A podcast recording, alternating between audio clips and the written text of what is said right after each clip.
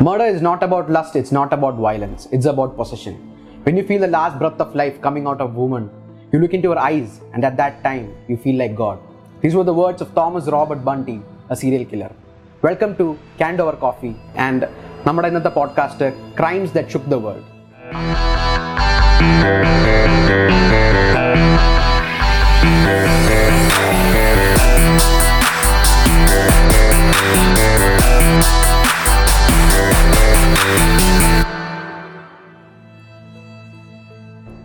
ആദ്യം നമുക്ക് നമ്മുടെ പാനലിനെ പരിചയപ്പെടാം.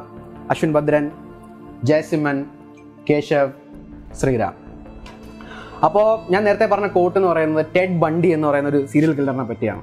ഇപ്പോൾ ടെഡ് ബണ്ടി എന്ന് പറഞ്ഞു കഴിഞ്ഞാൽ അമേരിക്കയിൽ യു എസ് എയിൽ ഒരു നയന്റീൻ സെവന്റീസിൽ നടന്ന ഒരു സീരിയൽ കില്ലിംഗ് സ്പ്രീ ആയിരുന്നു.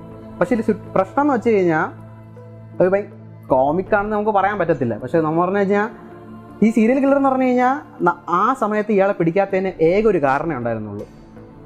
He look he doesn't look like a serial killer അതായിരുന്നു മെയിൻ സംഭവം.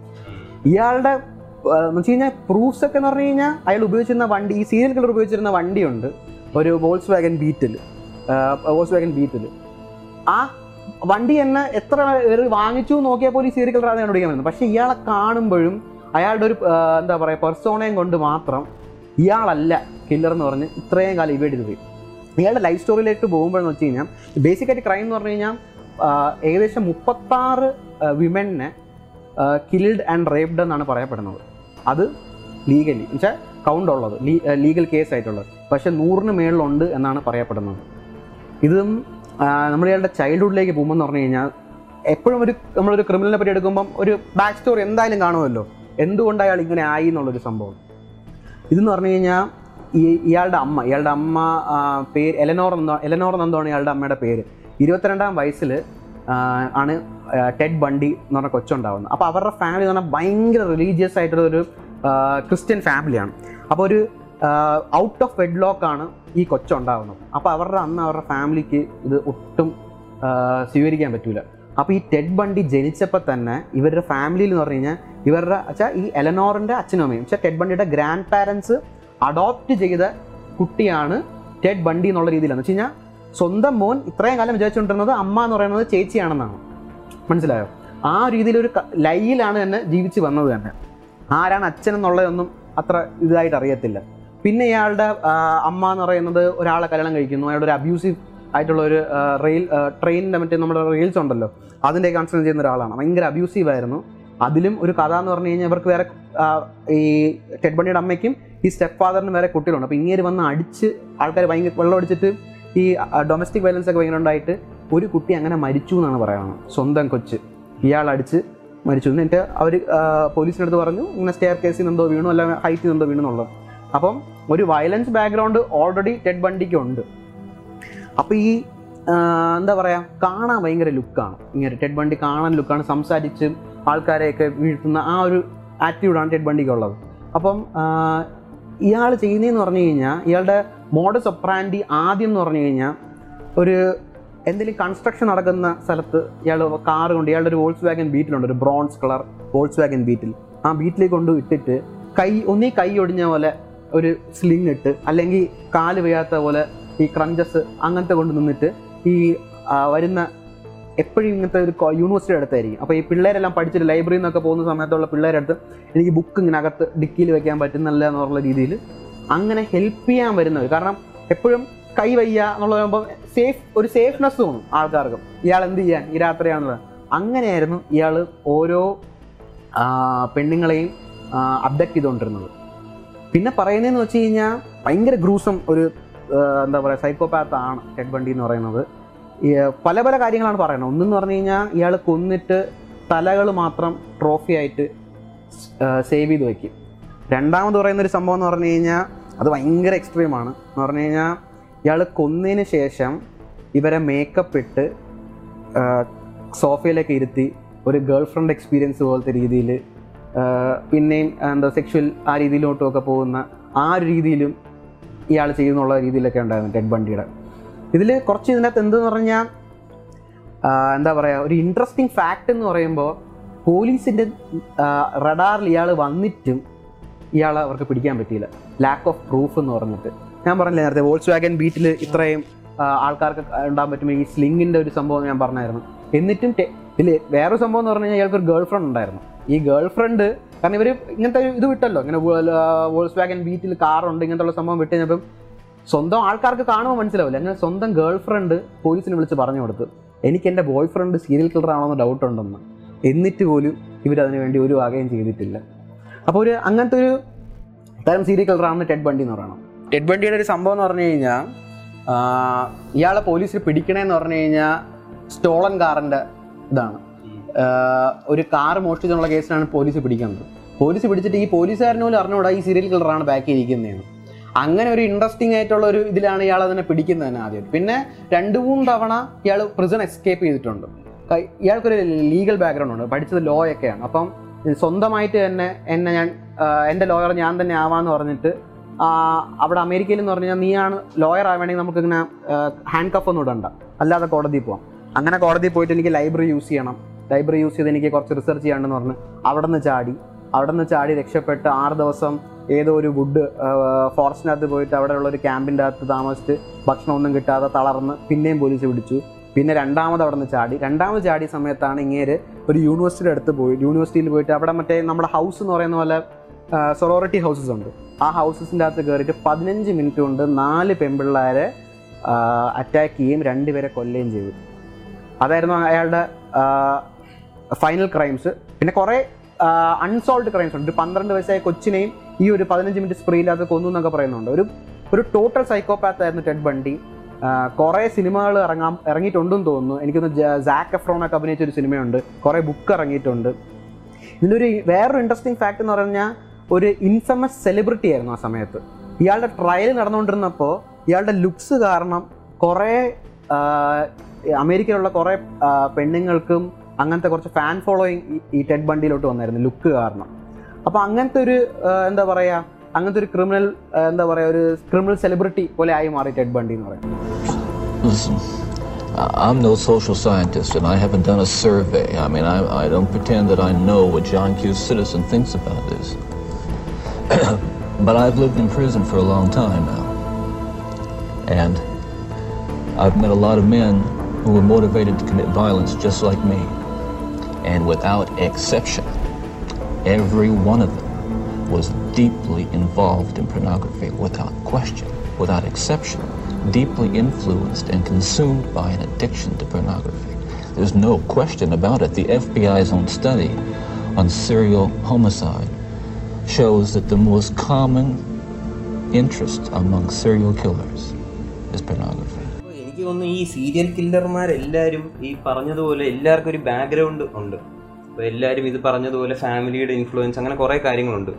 ഇത് മെയിനായിട്ട് ആ സമയത്ത് ആൾക്കാർ പറഞ്ഞിട്ടുണ്ടായിരുന്നു വെച്ചാൽ ഞാൻ പറയുന്ന സോഡിയ കില്ലർ എന്ന് പറഞ്ഞിട്ട് ഒരാളുടെ കാര്യമാണ്. അയാളുടെ എനിക്ക് സിനിമയൊക്കെ വന്നിട്ടുണ്ട് റോബർട്ട് ഡോണി ജൂനിയർ അഭിനയിച്ച്. പുള്ളിക്കാരന്റെ സീൻ എന്ന് വെച്ച് കഴിഞ്ഞാൽ പുള്ളിക്കാരനെ കണ്ടിട്ടുണ്ട് പോലീസുകാർ പക്ഷേ പിടിക്കാത്ത എന്തെന്ന് വെച്ച് കഴിഞ്ഞാൽ ആ സമയത്ത് ആയിരത്തി തൊള്ളായിരത്തി അറുപത് ആ സമയത്ത് ഈ കള്ളന്മാരെന്ന് അവിടെ റേസിസം ഭയങ്കരമായിട്ട് കൂടി ഉണ്ടായിരുന്ന സമയത്ത്. അപ്പോൾ ഈ കള്ളന്മാരെന്ന് അവർ വിശ്വസിക്കുന്ന ബ്ലാക്സിനെയാണ് അപ്പോൾ ഇയാൾ നേരിട്ട് വന്ന് പോയി നിന്നാൽ പോലും ഇവർ ഇവർ കണ്ടു കഴിഞ്ഞാൽ വൈറ്റ് ആണ്. He does not look like a serial killer എന്നുള്ള കൺസെപ്റ്റ് ആയിരുന്നു. അപ്പൊ ഈ സോഡിയ കില്ലറിന്റെ കാര്യം എന്ന് വെച്ച് കഴിഞ്ഞാൽ ഇയാൾ കൊല്ലുന്ന ആൾക്കാർ ഇത് ഇതും ഇതുവരെ അൺസോൾഡ് ആണ് കേട്ടോ. ഇയാൾ ഇതുവരെ പിടിക്കാൻ പറ്റിയിട്ടില്ല. ടിൽ ഡേറ്റ് ഇയാൾ ഇപ്പോഴും ജീവിച്ചിരിപ്പുണ്ടോ ഇല്ലയോ എന്ന് അറിയത്തില്ല. ഇതുവരെ പിടിച്ചിട്ടില്ല. സോഡിയ കില്ലർ ചെയ്യുന്നതെന്ന് വെച്ച് കഴിഞ്ഞാൽ കപ്പിൾസിനെയാണ് കൊല്ലുന്നത്. അതായത് ഒരു സമയത്ത് ഈ ഡേറ്റിംഗ് ഒക്കെ ഭയങ്കരമായിട്ട് ബൂമായി വരുന്ന സമയത്ത് ആണെങ്കിൽ കുറേ ഈ കപ്പിൾസിനെ മരിക്കുന്നു. ഈ വെടിവെച്ചാണ് കൊല്ലുന്നത്. വെടിവെച്ച് കൊല്ലുന്നു. ചിലവരെ പുഴയിൽ മുക്കി കൊല്ലുന്നു. അങ്ങനെ കുറേ കേസ് വന്നായിരുന്നു. അപ്പോൾ ഇവർക്ക് എന്തുവാണെന്ന് അറിയത്തില്ല. അപ്പോൾ ഒരു ദിവസം ഈ പ്രസ്സാണല്ലോ എല്ലാം വിടുന്നത്. അപ്പോൾ ഈ പ്രസ്സിന്റെ അടുത്ത് ഈ ന്യൂസ് പേപ്പർ ആൾക്കാരിന്റെ അടുത്ത് ഒരു ലെറ്റർ പോലും ലെറ്റർ പോകുന്നതെന്ന് വെച്ച് കഴിഞ്ഞാൽ പറയുന്നതെന്ന് വെച്ച് കഴിഞ്ഞാൽ ഞാനാണ് ഈ കൊലകളുടെയൊക്കെ പിന്നിലുള്ള ആൾ. എന്ന് പറഞ്ഞിട്ട് ഒരു ലെറ്റർ പോകും. എന്നിട്ട് ഇവർ പറയണമെന്ന് വെച്ച് കഴിഞ്ഞാൽ ഞാൻ എന്തുകൊണ്ടാണ് ഇതൊക്കെ ചെയ്യുന്നതെന്നുള്ളത് ഞാനൊരു ഒരു പസിലുണ്ട് അതായത് നമ്മൾ മറ്റേ ഇതിലെ മെമ്മറീസിലേക്ക് കാണുമല്ലോ മറ്റേ അതിൽ ആ അതേപോലത്തെ ഒരു പസിലുണ്ട് ഈ പസിൽ നിങ്ങൾക്ക് സോൾവ് ചെയ്ത് കഴിഞ്ഞ് കഴിഞ്ഞാൽ ഞാൻ എന്തുകൊണ്ടാണ് എന്തുമാണ് എന്റെ റീസൺ എന്ന് നിങ്ങൾക്ക് മനസ്സിലാവും എന്ന് പറഞ്ഞിട്ട് അയക്കുന്നുണ്ട്. അപ്പോൾ ഇവർക്ക് അറിയത്തില്ലല്ലോ ഇയാൾ തന്നെയാണ് കൊന്നതെന്ന്. അതിന് പ്രൂഫായിട്ട് ഇയാൾ കൊന്ന ആൾക്കാരുടെ തുണിയില്ലേ തുണിയുടെ ഒരു പീസ് സ്റ്റേപ്പിൾ ചെയ്തിട്ട് ഈ പസിലും വെച്ചിട്ട് അയക്കുകയാണ്. ഇത് വന്നപ്പോൾ അമേരിക്ക അങ്ങ് മൊത്തം ആൾക്കാർ പെട്ടെന്ന് പേടിച്ച് അവസാനം ഈ ഈ സിനിമയിലൊക്കെ കാണിക്കൂലേ? ഇയാളെ കണ്ടുപിടിച്ച് കഴിഞ്ഞാൽ അഞ്ച് ലക്ഷം റിവാർഡ്. അതിന് പകരം അയാളുടെ പേരിൽ മറ്റേ പോസ്റ്ററൊക്കെ അടിച്ചിറക്കി. അയാൾ അഞ്ച് ലക്ഷം റിവാർഡ് എന്നൊക്കെ പറഞ്ഞു. അങ്ങനെയല്ല കറക്റ്റ് പൈസ ഒന്നും അത്രയൊന്നും അല്ല കേട്ടോ. ഞാൻ പറഞ്ഞതെന്ന് വെച്ച് കഴിഞ്ഞാൽ ഈ പറഞ്ഞതെന്ന് വെച്ച് കഴിഞ്ഞാൽ ഈ പസിലുണ്ടല്ലോ. പോലീസുകാർക്ക് സോൾവ് ചെയ്യാൻ പറ്റുന്നില്ല. അത് മറ്റേ എന്തുവായിരുന്നു? മറ്റേ ട്രാൻസ്ക്രിപ്റ്റ് ഡീക്രിപ്റ്റ് ചെയ്യാൻ ആർക്കും പറ്റുന്നില്ല. അപ്പോൾ ഇവർ ന്യൂസ് പേപ്പറുകാർ ഒരു മറ്റേ ഇതുപോലെ ഇറക്കി. ഇത് ഈ ട്രാൻസ്ക്രിപ്റ്റ് കണ്ടുപിടിക്കണവർക്ക് ക്യാഷ് മണി ഉണ്ട് എന്നുള്ള കാര്യം ഇത് ഇവർ എല്ലാവരും ചത്ത് കിടന്ന് നോക്കിയിട്ട് ഒരു പിടിയില്ല. അവസാനമൊക്കെ ആയപ്പോൾ ഒരു കപ്പിൾസ് ഇത് ഡീക്രിപ്റ്റ് ചെയ്തു. എന്നിട്ട് അയച്ചു കൊടുത്തു. അവർ പറഞ്ഞതെന്ന് വെച്ച് കഴിഞ്ഞാൽ രണ്ട് മൂന്ന് കാര്യങ്ങളുണ്ട്. ഒരു കാര്യം എന്ന് വെച്ച് കഴിഞ്ഞാൽ അയാൾ പറഞ്ഞത് എനിക്ക് ഈ ഈ ആൾക്കാരെ കൊല്ലുമ്പോൾ കൊല്ലുമ്പോൾ കൊൽ കൊന്നു കഴിയുമ്പോഴത്തേക്ക് അവരെന്റെ അടിമയാവും. എന്നിട്ട് ഞാൻ മരിക്കുമ്പോൾ ഈ അടിമകളൊക്കെ എന്നെ ഇങ്ങനെ സർവ് ചെയ്യും. അവിടെ ഹെവനിൽ പോയിട്ട് അതൊരു കാര്യം പറയുന്നുണ്ട്. രണ്ടാമത് പറയുന്നത് വെച്ച് കഴിഞ്ഞാൽ ഈ എനിക്ക് തോന്നുന്നു ഇയാൾ എന്തോ ഡിപ്രഷൻ ലവ് സൈ അവസാനം ഈ സൈക്യാട്രിസ്റ്റുമാരൊക്കെ ഇയാളുടെ കേസ് അന്വേഷിച്ചപ്പോൾ പറഞ്ഞതെന്ന് വെച്ച് കഴിഞ്ഞാൽ ഇയാൾക്ക് എന്തോ ഡിപ്രഷൻ ലവിലെന്തോ ഡിപ്രഷൻ ആയിട്ടാണ് ഇങ്ങനെ ഭയങ്കരമായിട്ട് കാര്യങ്ങളൊക്കെ ചെയ്യുന്നതെന്ന് പറഞ്ഞിട്ടുണ്ട്. രണ്ടാമത് പറഞ്ഞ റീസൺ എന്ന് വെച്ച് കഴിഞ്ഞാൽ ആൾക്കാർ പ്രോപ്പറായിട്ട് എല്ലാവരും സ്നേഹിക്കുന്നില്ല. അയാൾ പറഞ്ഞ റീസൺ എന്ന് വെച്ച് കഴിഞ്ഞാൽ ഞാനിപ്പോൾ ഒരു ഭാര്യ ഭർത്താവിനെ കൊല്ലാൻ പോവുകയാണ്. അപ്പോൾ ഞാൻ ഭർത്താവിനെ കൊല്ലാൻ നേരത്ത് ഭാര്യ പറയത്തില്ല എന്നെ കൊന്നു ഭർത്താവിന് പകരം. അങ്ങനെ പറയത്തില്ല. എല്ലാവരും അവരവരുടെ ജീവിതത്തിൽ ഭയങ്കര സെൽഫിഷ് ആണ് എന്ന് പറയുന്നത് മൂന്നാമത് പറയുന്നത് മറ്റേ ഇന്ദ്രൻസ് ഇതിൽ പറയുന്ന റീസൺ ആണ്. നമ്മുടെ അഞ്ചാം പാതിര. പറയുന്ന റീസൺ ആണ്. മറ്റേ തലച്ചോറ് പൊട്ടിയിട്ട് ആ സൗണ്ട് അതായത് ഈ നീ നേരത്തെ പറഞ്ഞ കോട്ട് പോലെ തന്നെ അവർ കൊല്ലുമ്പോഴത്തേക്ക് അവരുടെ കണ്ണിൽ നിന്ന് വരുന്ന ഭയങ്കര ഒരു എക്സ്റ്റസി ആ അത് എക്സ്റ്റസി ആണെന്ന് പറയും അവസാനം ഈ നീ നേരത്തെ പറഞ്ഞ ക്രൈം സ്റ്റോറിയായിട്ട് ഇതിൽ കുറെ സിമിലാരിറ്റി ഉണ്ട് കേട്ടോ. ഈ ആൾക്കാരെ ഇവരൊക്കെ കണ്ടിട്ടുണ്ട്. അതായത് എങ്ങനെയെന്ന് വെച്ച് കഴിഞ്ഞാൽ ഈ ഒരു ഒരു സമയത്ത് ഒരാളെ കൊല്ലാൻ നേരത്ത് പൊക്കി ഇവനെ. പൊക്കി എന്ന് വെച്ച് കഴിഞ്ഞാൽ കൊന്നിട്ട് ഓടാൻ നേരത്ത് ആൾ കണ്ട് പോലീസുകാരൻ എന്തോ കണ്ടിട്ട് ഇവരെന്തോ ഇങ്ങനെ അന്വേഷിച്ചുകൊണ്ടിരുന്നപ്പോഴത്തെ ഒരു സ്ട്രേഞ്ചർ നടന്നു വന്നു. സ്ട്രേഞ്ചർ നടന്നു വന്നിട്ട് ചോദിച്ചു എന്ത് പറ്റിയെന്ന്? ചോദിച്ചു. അപ്പോൾ പറഞ്ഞു ഇങ്ങനെ കൊന്നിട്ട് പോയി. അത് നമ്മുടെ ജോഡിയാക്കാണെന്ന് തോന്നുന്നു അറിയത്തില്ല എന്ന് പറഞ്ഞു. എന്നിട്ട് അടുത്ത ദിവസം തന്നെ ഒരു ഇവരുടെ പ്രസ് ന്യൂസ് പേപ്പറിലേക്ക് ഒരു ലെറ്റർ വന്നു. എന്നിട്ട് പോലീസുകാർക്കെതിരെയാണ് ആ ലെറ്റർ എടാ മണ്ടന്മാരെ ഞാൻ നിങ്ങളുടെ മുമ്പിൽ വന്ന് നിന്ന്. ഈ സ്ട്രേഞ്ചർ ഇവനായിരുന്നു. എന്നിട്ട് ഒരു നിങ്ങൾക്ക് എന്നെ കണ്ടുപിടിക്കാൻ പറ്റിയില്ലല്ലോ എന്ന് പറഞ്ഞിട്ട്. എനിക്ക് തോന്നുന്നു അതിനുശേഷം ഭയങ്കരമായിട്ട് മുങ്ങിപ്പോയി. ഈ സൈക്യാട്രിസ്റ്റുമാരൊക്കെ പറഞ്ഞ് ഇതൊരു ഭയങ്കര എന്തോ ഇങ്ങനത്തെ ഒരു സിനാരിയോ ആണ്.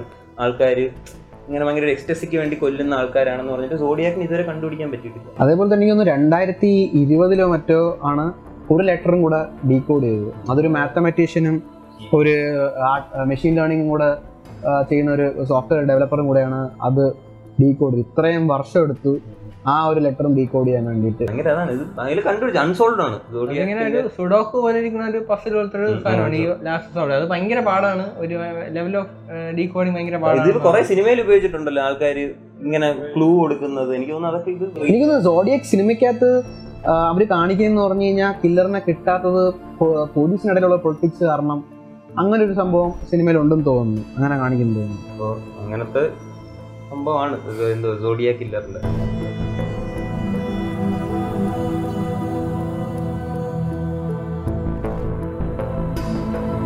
ഇപ്പം ഈ ശ്രീറാം പറഞ്ഞ പോലെ സോഡിയ കില്ലർ അതുപോലെ പറഞ്ഞ ഡെഡ് ബണ്ടിയുടെ കാര്യമൊക്കെ പറയുമ്പോഴത്തേക്കും ഈ എനിക്ക് തോന്നുന്നു സീരിയൽ കില്ലേഴ്സിനെല്ലാം ഒരു പൊതു സ്വഭാവം എന്തായാലും ഉണ്ട്. എന്തോ ഒരു ഒരു സിമിലാരിറ്റി എല്ലാവർക്കും ഉണ്ട്. പക്ഷേ ഇവരിൽ നിന്ന് വ്യത്യസ്തമായിട്ടുള്ള ഒരാളുടെ കാര്യമാണ് ഇപ്പം എനിക്ക് പറയാനുള്ളത്. ഇവരുടെ പേര് ജെഫ്രി ഡാമർ എന്ന് പറഞ്ഞാണ് ഇവരുടെ പേര്. ഇപ്പൊ ഈ നേരത്തെ പറഞ്ഞ രണ്ടു പേർക്കും ഒരു ഒരു എന്താ പറയുക ഒരു ഡാർക്ക് ആയിട്ടുള്ള ചൈൽഡ്ഹുഡ് അല്ലെങ്കിൽ ഒരു അഡൽട്ട്ഹുഡ് ഉണ്ടായിരുന്നു. സോ അതിന്റെ പരിണാമം എന്നോണമായിരുന്നു അവരുടെ ഈ ഒരു ക്രിമിനൽ ആക്ടിവിറ്റീസ് എല്ലാം. പക്ഷേ ജെഫ്രി ഡാമർ എന്ന് പറഞ്ഞ വ്യക്തി അദ്ദേഹത്തിന് അത്യാവശ്യം വെൽ സെറ്റിൽഡ് ആയിട്ടുള്ള ഫാമിലി മിഡിൽ ക്ലാസ് ഫാമിലിയാണ് അച്ഛൻ പി എച്ച് ഡി ഹോൾഡറാണ് അമ്മ ഏതൊരു ഏത് കമ്പനിയിൽ വർക്ക് ചെയ്യാണ്. പക്ഷെ അമ്മയ്ക്ക് ചെറിയൊരു ഡിപ്രഷൻ അങ്ങനെ എന്തൊരു ഒരു പ്രശ്നമുണ്ട്. അമ്മ കൂടുതൽ സമയം ഉറക്കം ഉറങ്ങുന്ന രസമാണ്. സ്ലീപ്പിംഗ് പിൽസ് കഴിക്കുന്ന ഒരാളാണ്. സോ അത് ഒഴിച്ചു നിർത്തിയാൽ അത്യാവശ്യം നല്ലൊരു മിഡിൽ ക്ലാസ് ഫാമിലിയാണ് നല്ല എഡ്യൂക്കേഷൻ കിട്ടിയ ഒരാളാണ്. പക്ഷേ പുള്ളിയുടെ പ്രശ്നം സ്റ്റാർട്ട് ചെയ്യുന്നത് വെച്ചാലും അച്ഛനും അമ്മയും ചെറിയ വഴക്കുകളുണ്ട് വീട്ടിൽ. പക്ഷെ അതൊക്കെ പിന്നെ ലേറ്റർ സ്റ്റേജിലാണ് അത് പിന്നെ പ്രശ്നമാവുന്നത്. ഇയാളുടെ പ്രശ്നം വെച്ചാൽ ഒരു എട്ടാമത്തെ വയസ്സിൽ പുള്ളി പുള്ളിയുടെ ഇതൊക്കെ പുള്ളി ഒരു ഇന്റർവ്യൂ കൊടുക്കുമ്പോൾ പറഞ്ഞ കാര്യങ്ങളാണ്. എട്ടാമത്തെ വയസ്സിൽ ഈ റോഡിൽ അണ്ണാൻ മരിച്ചു കിടക്കുകയാണ്. അതായത് ഒരു വണ്ടി എന്തൊക്കെയാണ് അണ്ണാൻ മരിച്ചു കിടക്കുകയാണ്. പക്ഷെ പുള്ളിക്ക് അത് കണ്ടപ്പോൾ ഭയങ്കര ഒരു ക്രൈസ് എന്താണ് സംഭവം പുള്ളി ആ മരിച്ച അണ്ണാനെ വീട്ടിലെടുത്തോണ്ട് വന്നു. വീട്ടിലെടുത്ത് വന്നിട്ട് അതിനെ മൊത്തം കീറിയിട്ട് അതിനകത്തുള്ള പാർട്സ് എല്ലാം പുറത്തെടുത്തു. പുള്ളി അപ്പം പുള്ളി ഇത് കണ്ട് ആരോ ചോദിച്ചപ്പോൾ പറഞ്ഞു എനിക്ക് ഭയങ്കര കൗതുകം. എന്താ അതിനകത്തുനിന്ന് അറിയാൻ വേണ്ടി ചെയ്തതെന്ന് പറഞ്ഞു. ആ ഒരു അവിടെ കഴിഞ്ഞു. പിന്നീട് സംഭവം വെച്ചാൽ പിന്നീട് ഒരു പതിനാലാമത്തെ വയസ്സിലാണ് പുള്ളി തിരിച്ചറിയുന്നത് പുള്ളി ഗേ ആണെന്നുള്ളത്. അതായത് ഒരു സ്വിമ്മിംഗ് പുള്ളി കിടക്കുമ്പോൾ പുള്ളി ഒരു ഫ്രണ്ടിനെ ഒരു ബോയ് ഫ്രണ്ടിനെ കിസ് ചെയ്യാണ്. സോ കിസ് ചെയ്യുമ്പോഴത്തേക്കും പുള്ളിക്ക് ഭയങ്കര അപ്പം പുള്ളി മനസ്സിലായി okay is attract towards men എന്ന കാര്യം മനസ്സിലാക്കി. പക്ഷെ അന്ന് പുള്ളി തിരിച്ചറിഞ്ഞൊരു കാര്യമുണ്ട്. ആ- കിസ് ചെയ്തപ്പോൾ കിട്ടിയ ആ ഒരു എക്സ്റ്റസിയും എട്ടാമത്തെ വയസ്സിൽ ഈ മൃഗങ്ങളുടെ ഇന്ത്യൻ പാർട്സ് എടുത്ത് പുറത്തിട്ടപ്പോൾ കിട്ടിയ ഒരു സീൻ സെയിം ആണെന്ന് പുള്ളി മനസ്സിലാക്കുക. സോ അതിനുശേഷം പിന്നെ അന്നത്തെ കാലത്ത് ഈ ഗേ എന്നൊക്കെ പറയുന്നത് അത് അത് അത്രയും അക്സെപ്റ്റബിൾ അല്ല കമ്മ്യൂണിറ്റിയിൽ അതുകൊണ്ട് തന്നെ പുറത്തൊന്നും പറഞ്ഞിട്ടില്ല. ഫാമിലിക്കും ആർക്കും അറിയില്ല. സോ ഇത് പുള്ളി പുറത്ത് പറയുന്നില്ല. പുള്ളി ഈ കാര്യം മനസ്സിൽ വെച്ചുകൊണ്ട് തന്നെ ചെറിയ ചെറിയ ഗേ എൻകൗണ്ടേഴ്സ് ഒക്കെ നടത്തുന്നുണ്ട്. പുള്ളിയുടെ ഫ്രണ്ട്സ് അല്ലെങ്കിൽ പുള്ളിയുടെ കോളേജിൽ പഠിക്കുന്നവരൊക്കെ ആയിട്ട് നടത്തി. അതിനുശേഷം പുള്ളിക്ക് ഒരു തൃപ്തി വരുന്നില്ല.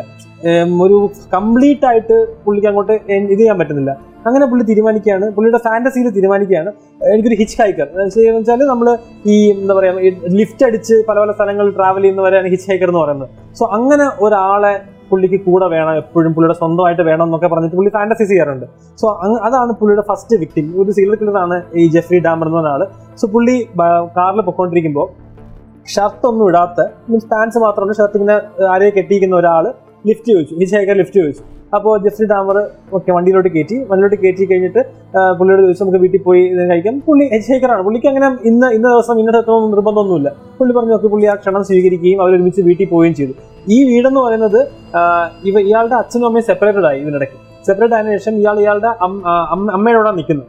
സോ ആ വീട്ടിലേക്കാണ് കൊണ്ടുവന്നത്. ആ സമയത്ത് അമ്മ അവിടെ ഇല്ല. സോ ഇവർ കൊണ്ടുപോയി ഡ്രിങ്ക്സ് കഴിക്കുന്നു ഒരു ആൽക്കഹോൾ കഴിക്കുന്നു ഇവർ ജസ്റ്റ് പാർട്ടി ചെയ്യുന്നു. അപ്പം പാർട്ടി ചെയ്യുന്ന രാത്രിയൊക്കെ ആകുമ്പോഴത്തേക്കും ഇയാൾക്ക് പോകണം ശരിക്കും തിരിച്ച് അങ്ങോട്ടൊക്കെ പോകണം പക്ഷെ ഇയാൾ വിടത്തില്ല. ജെഫ്രി ഡാമറോട് ഇപ്പൊ പോണ്ടെന്ന് പറഞ്ഞു. അങ്ങനെ ഇവർ തമ്മിൽ ഒരു വാക്കേറ്റം ഉണ്ടാവുകയും ഇയാൾക്ക് ദേഷ്യം വരികയും അവിടെ നിന്ന് ഡമ്പൽ എടുത്ത് ഇയാളുടെ തലക്കടിക്കും. തലക്കടിച്ച് ഇയാൾ താഴെ വീഴും. തലക്കടിച്ച് താഴെ വീഴുന്ന ശേഷം വീണ്ടും കണ്ടിന്യൂസ് ആയിട്ട് തല അടിച്ച് അടിച്ചടിച്ചടിച്ച് പൊട്ടിക്കും തല പൊട്ടിക്കും. അങ്ങനെയാണ് ഇയാളുടെ ഫസ്റ്റ് കൊല നടക്കുന്നത്. എന്നിട്ട് ഇയാൾ ചെയ്തതെന്ന് വെച്ചാൽ ഈ ബോഡിയെ കഷ്ണങ്ങളായിട്ട് മുറിച്ചിട്ട് ഒരു അഞ്ച് ക്യാരി ബാഗിലാക്കി വെക്കും. കെട്ടിവെക്കും കെട്ടിവെച്ചിട്ട് ഈ അഞ്ച് ക്യാരി ബാഗും കാറിൽ വെച്ച് ഇയാൾ കളയാൻ കൊണ്ടുപോവാണ്. മെയിൻ മെയിൻ ഭാഗം മാത്രമേ ക്യാരി ബാക്കിലാക്കുള്ളൂ ബാക്കിയെല്ലാം ഇയാൾ ഇയാളുടെ വീടിന്റെ ബാക്കിലെ ബേസ്മെന്റിൽ തന്നെ എല്ലാം കുഴിച്ചിട്ട് ഫുള്ള് കുഴിച്ചിട്ട്. കുറച്ച് ഭാഗം മാത്രമേ ഇയാൾ അഞ്ച് പ്ലാസ്റ്റിക് കവറിലാക്കി കാറിന്റെ ബാക്കിലിട്ട് പോവാണ്. പോകുന്ന സമയത്ത് പോലീസ് കൈ പോലീസ് കൈ കാണിക്കണം ശരിക്കും പറഞ്ഞാൽ അയാൾ ലൈൻ തെറ്റിച്ച് ഓടിച്ചാണ് പോലീസ് കൈ കാണിക്കുന്നത്. അപ്പോൾ പോലീസ് കൈ കാണിച്ചതിന് ടിക്കറ്റ് തരണം. കാര്യം ഇയാൾ ലൈൻ തെറ്റിച്ചു എന്ന് പറഞ്ഞിട്ട്. അപ്പോൾ ആ സമയത്ത് വേറൊരു പോലീസുകാരൻ ടോർച്ച് അടിച്ച് നോക്കും. കാരണം എന്തോ ഉണ്ടോന്ന്. അപ്പോൾ നോക്കുമ്പോഴത്തേക്ക് ഒരു അഞ്ച് പ്ലാസ്റ്റിക് ബാഗിൽ എന്തോ പോയിരിക്കുന്നത് പറയും. അത് അത്യാവശ്യം നാറ്റമുണ്ട് അപ്പം ജോയിക്ക് എന്താ സംഭവം ചെയ്യും? പറയും വേസ്റ്റ് ആണ് സാർ ഞാൻ കളയാൻ കൊണ്ടാണ് ആ പെട്ടെന്ന് കൊണ്ടു ഇവിടെ വെച്ചോണ്ടിരിക്കരുത് ഇവിടെ നാറന്ന്. നീ പെട്ടെന്ന് കൊണ്ടോ എന്നൊക്കെ ടിക്കറ്റ് ഞാൻ തരാം. ഇപ്പോൾ ലൈൻ തിരിച്ച് ഞാൻ ടിക്കറ്റ് തരാമെന്ന് വന്നിട്ട് ആ, പറഞ്ഞ് പറഞ്ഞു വിടും അപ്പോൾ ഇത് അന്വേഷിച്ച ഇയാളെ പിടിച്ചതിന് ശേഷം അന്വേഷിച്ച പോലീസുകാരൻ പറയുന്നുണ്ട് അന്ന് ആ പോലീസുകാരൊന്ന് തുറന്നു നോക്കിയിരുന്നെങ്കിൽ പിന്നീട് പതിനേഴ് പേര് ചിലപ്പോൾ ഇന്നും ജീവനോട് ഉണ്ടായിരിക്കുമായിരുന്നു. പതിനേഴ് പേരാണ് അയാൾ കൊന്നത്. അങ്ങനെ ഇയാൾ ഫസ്റ്റ് ക്രൈം നടത്തി. ഫസ്റ്റ് ക്രൈം നടത്തിയിട്ട് ഒരു വേറെ ഇൻട്രസ്റ്റിംഗ് ഫാക്ടർ എന്ന് പറഞ്ഞാൽ ഇയാൾ ബാക്കിൽ കുഴിച്ചിട്ടെന്ന് പറഞ്ഞില്ലേ? ഇയാൾ കുറച്ച് ദിവസം കഴിഞ്ഞിട്ട് കുഴിച്ച മാ- മണ്ണ് മാന്തി ഫുള്ള് മാന്തിയിട്ട് ആ ബോഡി ബാക്കിയുള്ള ബോഡി പാർട്സിൽ നിന്ന് എല്ലിൽ നിന്ന് ചത മൊത്തം വേർതിരിച്ചെടുത്തു. ചത മൊത്തം വേർതിരിച്ചെടുത്തിട്ട് ആ ചത മൊത്തം അയാൾ എന്താണ് ക്രഷ് ചെയ്ത്. ഫുള്ളായിട്ട് ക്രഷ് സ്ലെഡ്ജ് ഹാമർ വെച്ച് ബോൺ മൊത്തം അടിച്ച് പൊട്ടിക്കുകയും ചത മൊത്തം ക്രഷ് ചെയ്ത് ഒരു വേസ്റ്റ് കൂടാരത്തിൽ ഒഴുക്കിക്കളയും ഈ ബോൺസ് മൊത്തം ക്രഷ് ചെയ്തിട്ട് അത് അപ്പുറത്തുള്ളൊരു ഭയങ്കര വുഡ് വുഡ്സ് ഉണ്ട് അവിടെ ഭയങ്കര തിക്ക് വുഡ്സ് ആണ്. അതിനകത്ത് കൊണ്ടേ കളയുകയൊക്കെ ചെയ്തു. അപ്പം ഇത് ഇത് ആയിരത്തി തൊള്ളായിരത്തി എഴുപത്തി എട്ട് നടന്ന സംഭവമാണ്. അപ്പോൾ ഇയാൾക്ക് അടുത്ത ഒരു ഈ ഈ സംഭവം നടത്ത ഒരു രണ്ട് മൂന്ന് മാസം ഇയാൾ എല്ലാ ദിവസവും പത്രം വായിക്കും. ഈ ഇതിനെപ്പറ്റി എന്തെങ്കിലും ന്യൂസ് ഉണ്ടോ ന്യൂസ് ഉണ്ടോ എന്ന്. ഒരു രണ്ട് മൂന്ന് മാസം ആരും ഇതിനെപ്പറ്റി അറിഞ്ഞിട്ടില്ല. അപ്പൊ ഇയാൾക്കൊരു ഒരു ഭയങ്കര ക്രൈസ് ആയി. കാര്യം ഞാൻ ഒരാളെ കൊന്നു. ഒരാൾക്ക് ആരും മൈൻഡ് ചെയ്തില്ല. ആർക്കും ഒരു ആ ആ ഹിച്ച് ഹൈക്കർ എന്നൊക്കെ പറയുമ്പോഴത്തേക്ക് ഒരു നാറോടിയാണ്. അയാളെ പറ്റി കേസ് കൊടുക്കാനോ ഒന്നും ആർക്കും ആരും സമയമില്ല ആരും മൈൻഡ് ചെയ്യാനോ പോകുന്നില്ല. അതുകൊണ്ട് തന്നെ പോലീസ് അന്വേഷണം ഇല്ല ഇയാൾക്ക് ഭയങ്കര ക്രൈസ് ആയി. കൊള്ളാം. ഞാൻ കൊന്നു. ഒരു പ്രശ്നവുമില്ല. എനിക്ക് എന്ത് വേണം ചെയ്യാം. ആ രീതിയിലായി. പക്ഷേ അയാൾ അടുത്ത കൊല നടത്താൻ ഒൻപത് വർഷം എടുക്കുന്നുള്ളതാണ്.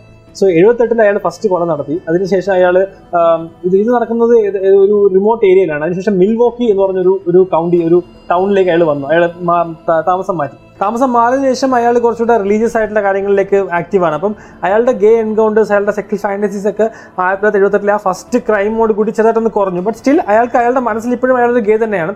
അങ്ങനെ അയാൾ റിലീജിയസ് പാത്തിലേക്ക് മാറി. സോ റിലീജിയൻ ക്രിസ്ത്യൻ റിലീജിയനിൽ ആ സമയത്ത് ഒരു ഒരു എന്താണ് ഒരു ഫോം അല്ലെങ്കിൽ ആ സമയത്ത് ഒരു എന്താ പറയുക ആളുകളുടെ മൈൻഡ് സെറ്റ് എന്ന് പറയുന്നത് ഗേ എന്ന് പറയുന്നത് ഇറ്റ്സ് ഇല്ലീഗൽ അതിനോടൊപ്പം അത് മാത്രമല്ല ബട്ട് ഇറ്റ്സ് ഈവിൾ സിൻ ആണെന്നുള്ളൊരു ഒരു കോൺസെപ്റ്റാണ് സോ എഗെയിൻസ്റ്റ് ക്രിസ്ത്യാനിറ്റി എന്നുള്ള കോൺസെപ്റ്റാണ് സോ അത് അയാൾ റിലീജിയസ് ആയ ബിലീഫിലോട്ട് പോയപ്പോഴത്തേക്ക് അങ്ങനെ അത് അങ്ങനെ മനസ്സിലാക്കി. അപ്പോൾ അങ്ങനെയൊക്കെ ഇരിക്കുന്ന സമയത്ത് അയാൾ ഒരു ദിവസം ലൈബ്രറിയിൽ ഒരു ബുക്ക് വായിച്ചുകൊണ്ടിരിക്കുകയാണ് സോ ബുക്ക് വായിച്ചുകൊണ്ടിരിക്കുന്ന സമയത്തേക്കും ഒരു ഹാൻസം ആയിട്ടുള്ള ഒരു യങ് മാൻ അയാളുടെ ഓപ്പോസിറ്റ് വന്നു. ഒബ്വിയസ്ലി ഇയാൾ ശ്രദ്ധിച്ചു. അയാൾ അല്പം എന്താണ് എക്സൈറ്റഡ് ആയ ഇയാളെ കണ്ടിട്ട്. പക്ഷെ ആ ഹാൻസം യങ് മാൻ ഓപ്പോസിറ്റ് നടന്നു വന്നിട്ട് അയാളുടെ കയ്യിൽ ഒരു പേപ്പർ ചുരുട്ടിയിട്ട് ഇയാളുടെ അടുത്തിട്ടിട്ടാണ് അയാൾ പോകുന്നത്. അപ്പോൾ ഇയാൾ ഡൗട്ടിൽ ആ പേപ്പർ എടുത്ത് തുറന്ന് വായിച്ചു നോക്കി. വായിച്ചു നോക്കി വെച്ചാൽ if you want a dash come to the bathroom if you want sex sexual activity come to the bathroom എന്നാണ്. സോ അത് ഭയങ്കര ട്രിഗർ ആയിരുന്നു ഇയാൾ കാര്യം ഇയാൾ ഇയാളുടെ മൈൻഡ് സെറ്റ് മാറ്റി റിലിജനിലോട്ട് വന്ന ആ ഒരു സമയത്ത് ഇങ്ങനൊരു കുറിപ്പായി കിട്ടുകയാണ്. ഇതിനകത്ത് ഇൻട്രസ്റ്റിംഗ് ഫാക്ടർ എന്ന് വെച്ചാൽ അയാൾ പോയില്ല. അയാൾ ബാത്റൂമിലോട്ട് പോയില്ല. പക്ഷേ ആ ഒരു ഇൻസിഡന്റ് കാരണം അയാളുടെ മൈൻഡ് ചേഞ്ച് ആവാൻ തുടങ്ങി. വീണ്ടും ഇതിലേക്ക് അയാൾക്ക് ഗേ സെക്സ് വേണം അല്ലെങ്കിൽ ആ- സെക്ഷൽ ഫാന്റസീസ് വേണം എന്നുള്ള ആ ഇതിലേക്ക് അയാളുടെ മൈൻഡ് മാറി തുടങ്ങി. അപ്പോൾ അതിനുശേഷം ഇയാൾ ഇയാളുടെ ഇയാൾ താമസിക്കുന്ന അപ്പാർട്ട്മെന്റിന്റെ തൊട്ടപ്പുറത്ത് ഒരു ഒരു എന്താണ് ഒരു കോട്ടിയാട് അല്ലെങ്കിൽ ഗ്രേവിയാട് ഗ്രേവിയാട് അല്ല കോട്ടിയാടുള്ള സ്ഥലമാണ്. മീൻസ് ആളുകൾ നടക്കാൻ വരും ഓടാൻ വരും. അവിടെ വരുന്ന ഒരു ജോഗർ ഉണ്ട് ഒരു ജോഗറിനെ ഇയാൾക്ക് ഭയങ്കര ഇഷ്ടമാണ്. ഇയാൾ ഭയങ്കര അട്രാക്റ്റഡ് ആയി ആ ജോഗറിനോട്. സോ ആ ജോഗറിന് അട്രാക്റ്റഡ് ആയിട്ട് ഇയാൾ ഒരു ദിവസം ആ ജോഗറിനെ എങ്ങനെയെങ്കിലും അയാൾക്ക് ഒന്ന് സെക്സ് സെക്സ് ചെയ്യണം അയാൾ അല്ലെങ്കിൽ സെക്സ്വൽ സെക്ഷൽ ആക്ടിവിറ്റീസ് ചെയ്യണം.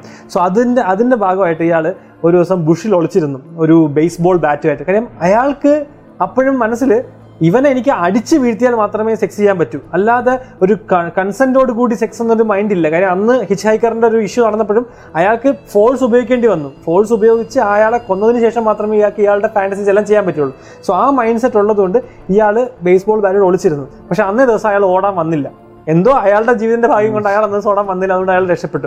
അതിനുശേഷം ഇൻസിഡന്റ് എന്ന് വെച്ചാൽ ഇയാൾ പത്രത്തിൽ ഒരു ഇത് കണ്ടു. അതായത് മോട്ടോർ സൈക്കിൾ ആക്സിഡന്റ് ആണ് ഒരാൾ മരിച്ചു. അയാളുടെ ഫോട്ടോ കണ്ടു. ആ ഫോട്ടോ അയാൾക്ക് ഭയങ്കര ഇഷ്ടപ്പെട്ടു. അയാൾ ഭയങ്കര ഒരു ഒരു ലസ്റ്റ് തോന്നുന്നതാണ് അയാൾ പറയുന്നത്. അതിന് ഇയാളുടെ അഡ്രസ്സ് അന്വേഷിച്ച് ഇയാളുടെ ഫ്യൂണറിൽ ഇയാൾ പോയി. ഫ്യൂണറലിന് പോയിട്ട് ഫ്യൂണറൽ അറ്റൻഡ് ചെയ്തു.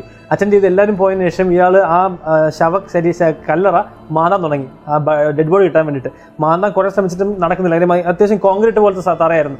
അങ്ങനെ അത് നടക്കാതെ ഇയാൾ തിരിച്ച് വീട്ടിൽ വന്ന് ഈ ഫോട്ടോ ആലോചിച്ച് മാസ്റ്റർബേറ്റ് ചെയ്തിട്ടുണ്ട്. സോ മിൽവോക്കി വന്നതിന് ശേഷമാണ് അയാൾക്ക് കുറച്ച് കൂടുതൽ അയാളുടെ ഗേ ആയിട്ടുള്ള കാര്യങ്ങൾ ചെയ്യാൻ പറ്റുന്നത് അവിടെ ഈ ബാത്ത് ഹൗസസ് ഉണ്ട്. ഗേ ബാത്ത് ഹൗസസ് അതായത് നമുക്ക് ഒരുമിച്ച് കുളിക്കാം. ആണുങ്ങൾക്ക് ആണുങ്ങൾക്ക് ഒരുമിച്ച് കുളിക്കാം. സോ ഇയാൾ ചെയ്യുന്നത് ഇയാൾ അങ്ങനത്തെ ബാത്ത് ഹൗസിൽ പോകും ബാത്ത് ഹൗസിൽ പോയിട്ട് അവിടെ ഗേ എൻകൗണ്ടേഴ്സ് നടത്തി അയാളുടെ വീട്ടിലേക്ക് വിളിച്ചുകൊണ്ട് വരും. അപ്പോഴൊന്നും ക്രൈം ഇല്ല. ജസ്റ്റ് എൻകൗണ്ടേഴ്സ് മാത്രമേ അയാൾ ഹാപ്പി ആയിരുന്നു. പക്ഷെ ഒരു പർട്ടിക്കുലർ പോയിന്റ് കഴിഞ്ഞപ്പോഴത്തേക്കും അയാൾക്ക് സാറ്റിസ്ഫാക്ഷൻ കുറഞ്ഞു വന്നു. ഇതല്ല ഇതിനപ്പുറം എന്തോ ചെയ്താലേ എനിക്ക് എക്സ്പെൻസ് കിട്ടത്തുള്ളൂ. സോ അതിനുശേഷമാണ് ഇയാൾ ഈ അംബാസിഡർ ഹോട്ടൽ ഇയാൾക്ക് ഒരു റൂം എടുക്കുന്നതും അയാൾ ആ ടൗൺ മിൽവോക്കിന്ന് ടൗണിലെ ഒരു ഗേ ബാറിൽ അല്ലെങ്കിൽ ഒരു ഗേ പബ്ബിലൊക്കെ പോയി അവിടെ നിന്നുള്ള ആളുകൾ ആളുകളെ പിക്ക് ചെയ്യാനും അവരുമായിട്ട് സെക്സ് ചെയ്യാനും അവരുമായിട്ട് സെക്ഷൽ ഫാന്റസീസ് സെക്ഷൽ ആക്ടിവിറ്റീസ് ഏർപ്പെടാനൊക്കെ തുടങ്ങിയത്. അപ്പോൾ അങ്ങനെ അങ്ങനെ ഒന്ന് രണ്ട് പേര് അയാൾക്ക് കിട്ടി. അതിനുശേഷം അയാളുടെ സെക്കൻഡ് വിക്ടിം നടക്കുന്നത് സെക്കൻഡ് വിക്ടിമിന്റെ കഥ നടക്കുന്നത് ആയിരത്തി തൊള്ളായിരത്തി എൺപത്തി ഏഴിലാണ് സെക്കൻഡ് വിക്ടിം എന്ന് വെച്ചാൽ ഷോർ എന്നാണ് അവളുടെ പേര്. അപ്പോൾ അയാൾ പബ്ബിൽ നിന്ന് അതായത് ഗേ പബ്ബിൽ നിന്ന് ഷോറിനെ പിക്ക് ചെയ്യുന്നു. അവർക്ക് ഭയങ്കര കണക്ട് ആയി തോന്നുന്നു. അങ്ങനെ അങ്ങനെ അവർ തിരിച്ച് ഹോട്ടൽ റൂമിലേക്ക് പോകുന്നു. പിറ്റേ ദിവസം രാവിലെ ഇയാൾ എണീക്കുമ്പോഴത്തേക്കും കാണുന്നത് വെച്ചാൽ സൈഡിൽ ഈ പുള്ളി മരിച്ചു കിടക്കുന്നതാണ്. അപ്പം ഇയാളുടെ പിന്നീടുള്ള ടെസ്റ്റ് മോണിൽ ഇയാൾ പറയുന്നുണ്ട് ബാക്കിയെല്ലാം അയാൾ അഡ്മിറ്റ് ചെയ്തു. അപ്പോൾ ഇത് കള്ളം പറയേണ്ട ആവശ്യമില്ല അയാൾക്ക്. അയാൾക്ക് ഇന്നും അറിയില്ല ഷോറിന് അയാൾ കൊന്നതാണോ എന്നുള്ളത്. ബട്ട് അയാൾ രാവിലെ എണീച്ച് നോക്കിയപ്പോൾ അയാൾ മരിച്ചു കിടക്കുകയാണ് ചോറ് എന്നുള്ള മരിച്ചു കിടക്കുകയാണ് അയാളുടെ വായിൽ നിന്ന് ചോരയൊക്കെ കിടപ്പുണ്ട്. അയാൾ അപ്പുറത്ത് ബ്ലഡ് സ്റ്റെയിൻസ് എല്ലാം ഉണ്ട്.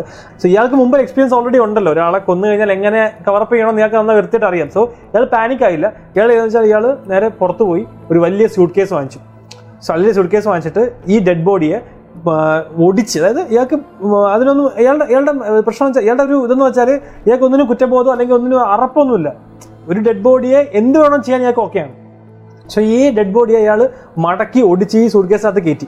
എന്നിട്ട് ഹോട്ടലിലെ റൂം ബോയെ വിളിച്ചു. എന്ന് പറഞ്ഞാൽ എന്റെ പെട്ടി താഴെ എത്തിക്കണം എന്ന് പറഞ്ഞു. അങ്ങനെ റൂം ബോയും ഇയാളും കൂടെ വന്ന് ഈ പെട്ടി ചുമന്ന് താഴെ കൊണ്ടുപോയി. താഴെ കൊണ്ടതിന് ശേഷം ഒരു ടാക്സി വിളിച്ചു. ടാക്സി വിളിച്ചിട്ട് ടാക്സി ഡ്രൈവറോട് പറഞ്ഞു ഇതൊന്നും പെട്ടിയെടുത്ത് അകത്ത് വെക്കാൻ സഹായിക്കണം എന്ന് പറഞ്ഞു. അപ്പോൾ ഈ പോലീസ് ഇൻവെസ്റ്റിഗേറ്റ് ചെയ്യുന്ന ഇൻവെസ്റ്റിഗേറ്റ് ചെയ്ത് പിന്നെ തെളിയിച്ച ആളുടെ ഇതാണ്. ഇൻവെസ്റ്റ് അയാളുടെ വാക്കുകളാണ് പറയുന്നത്. അപ്പോൾ അയാൾ പറയും ടാക്സി ഡ്രൈവർ ചോദിക്കും പ- എടുത്ത് നോക്കുമ്പോൾ ഭയങ്കര കാരണം ഇതെന്താ സാറേ ബോഡി വല്ലതും ആണെന്ന് ചോദിക്കുന്നു അപ്പോൾ ഇയാൾ പറയും ആ ബോഡി തന്നെയാന്ന് പറയും. അപ്പോൾ രണ്ടുപേരും തിരിച്ചിട്ട് വണ്ടി കയറി ഇയാൾ നേരെ ഇയാളുടെ പഴയ ഗ്രാൻഡ് മദറിന്റെ വീട്ടിലോട്ട് പോകും. ഗ്രാൻഡ് മദറിന്റെ വീടിന്റെ ബാക്ക് യാർഡിലാണ് ഇയാൾ കുഴിച്ചിടുന്നതല്ല. അപ്പോൾ ഈ ഈ വ്യക്തിയെയും ബാക്ക് യാർഡിൽ തന്നെ ഇയാൾ കുഴിച്ചിടും. കുഴിച്ചിട്ടിട്ട് ഒരു- ഒരു വ്യത്യാസം എന്ന് വെച്ചാൽ ഇയാളുടെ മൊത്തം ബോഡി ഇയാൾ സുട്ട്കേസ് കയറിയിട്ടില്ല രണ്ട് മൂന്ന് ഭാഗങ്ങൾ അയാൾക്ക് ഭയങ്കര ഇഷ്ടപ്പെട്ടു.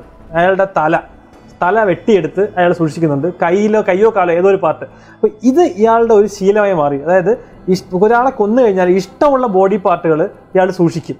ആ ബോഡി പാർട്ട് നോക്കിയാണ് മാസ്റ്റർബേറ്റ് ചെയ്യുന്നത്.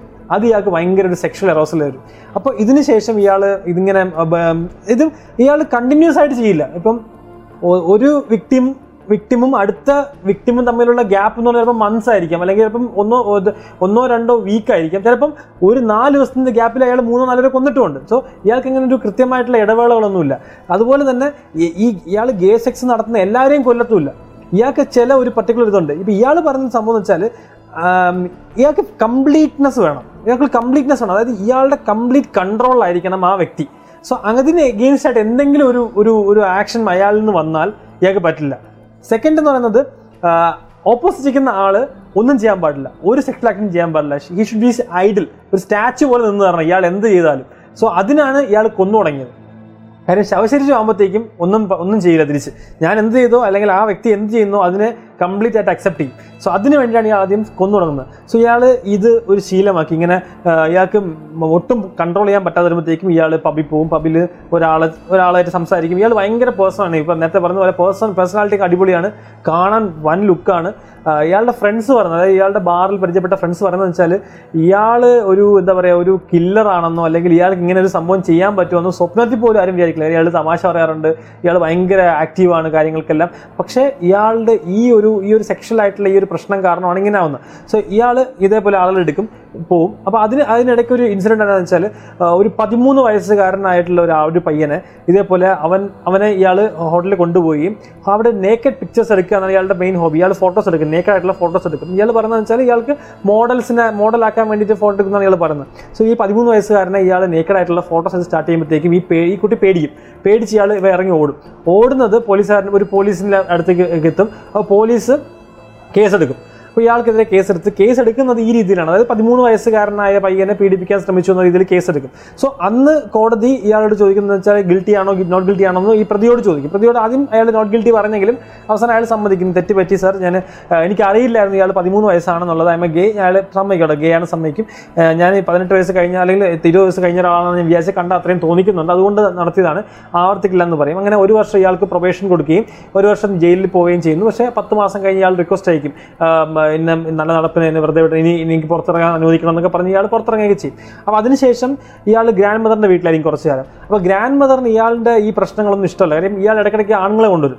അപ്പം അന്നത്തെ കാലത്ത് അവർക്കൊന്നും ഒട്ടും അക്സെപ്റ്റ് ചെയ്യാൻ പറ്റില്ല ഈ സംഭവം. സോ അപ്പം അയാളുടെ അമ്മ പറയും ഇനി ഇവിടെ പറ്റില്ല. നീ സ്വന്തമായിട്ട് വീട് നോക്കണമെന്ന് പറയും. അങ്ങനെ ഇയാൾ വീണ്ടും അംബാസിഡർ ഹോട്ടലിൽ വരികയും അംബാസിഡർ ഹോട്ടലിൽ വന്നിട്ട് ഇതേപോലെ ആളുകളെ വീണ്ടും എന്താണ് ഹോട്ടലിൽ കൊണ്ടുവരികയൊക്കെ ചെയ്യും. ഇയാൾ ഈ ബോഡി പാർട്സ് എല്ലാം ഞാൻ സൂക്ഷിക്കുമെന്ന് പറഞ്ഞു. അതായത് ഈ കൊല്ലുന്ന ആളുകളുടെ എന്തെങ്കിലുമൊക്കെ ബോഡി പാർട്സ് ഇയാൾ എപ്പോഴും പ്രിസർവ് ചെയ്ത് വയ്ക്കാറുണ്ട്. അപ്പോൾ ആ പ്രിസർവ് ചെയ്ത് വയ്ക്കുന്നത് ഒരു വലിയ ജാറുണ്ട് ആ ജാറിൽ ഈ ഫ്ലഷ് ഒക്കെ ഫ്ലഷ് ഒക്കെ ജാറിലോട്ട് മാറ്റിയിട്ട് ബാക്കി ഭാഗമാണ് ഇയാൾ സൂക്ഷിച്ച് വയ്ക്കുന്നത്. അപ്പോൾ ഈ റൂമിൽ നിന്ന് സ്മെല്ല് വരാൻ തുടങ്ങി.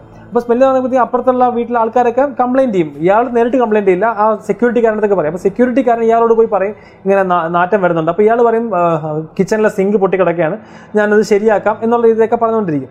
അങ്ങനെ പിന്നെ പിന്നെ ഇയാളുടെ ഒരു ഒരു എക്സ്പ്രസ് എന്ന് വെച്ചാൽ ഇയാൾക്ക് എന്നിട്ടും മതിയാവുന്നില്ല. അതായത് ഈ ശവശരീരത്തിന് മുകളിൽ ഇയാൾ സെക്സ് ചെയ്യാൻ തുടങ്ങി ശവ ബോഡി പാർട്സ് കണ്ട് മാസ്റ്റർബേറ്റ് ചെയ്യാൻ തുടങ്ങി എന്നിട്ടും അയാൾക്ക് മതിയാവുന്നില്ല.